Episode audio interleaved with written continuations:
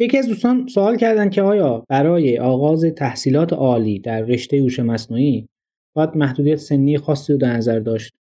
نه. به نظر من واقعا حالا میگن سن یک عدد و اینا بعضی شعار میدن تو این موضوع خاص سن واقعا یه عدد. نه تنها هوش مصنوعی هر رشته. شما می‌خواد برید الان ساز یاد بگیرید بزنید. مثلا. می‌خواد برید نقاشی یاد بگیرید. اصلا ارتباطی نداره واقعا به سن و سال. اگه فکر می‌کنید که وقت به کافی دارید و می‌تونید برای اون کارتون وقت بذارید این کارتون سه ماه وقت می‌بره شما می‌تونید سه ماه یه روز وقت بذارید مشکلی نداره. برید جلو.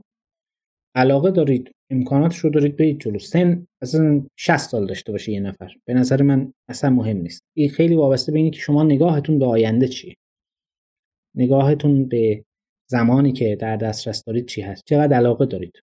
مادامی که اینا وجود داشته باشه سن و سال اصلا شرط محدود کننده ای نیست. کمان که بخونید دیگه چقدر افراد هستند که تازه بعد از مثلا 50 سالگی رفتن سراغ علایق خودشون و موفق هم شدن نتایج خیلی ویژه‌ای هم به دست آوردن. لذا اینو نه تنها تحصیلات و اینا باشه یا مثلا فرض کنید تو حوزه هوش مصنوعی باشه تو هر چیزی. می‌خواید یه چیزی یاد بگیرید وقتشو دارید انگیزشو دارید برید یاد بگیرید سن و سال رو رها کنید.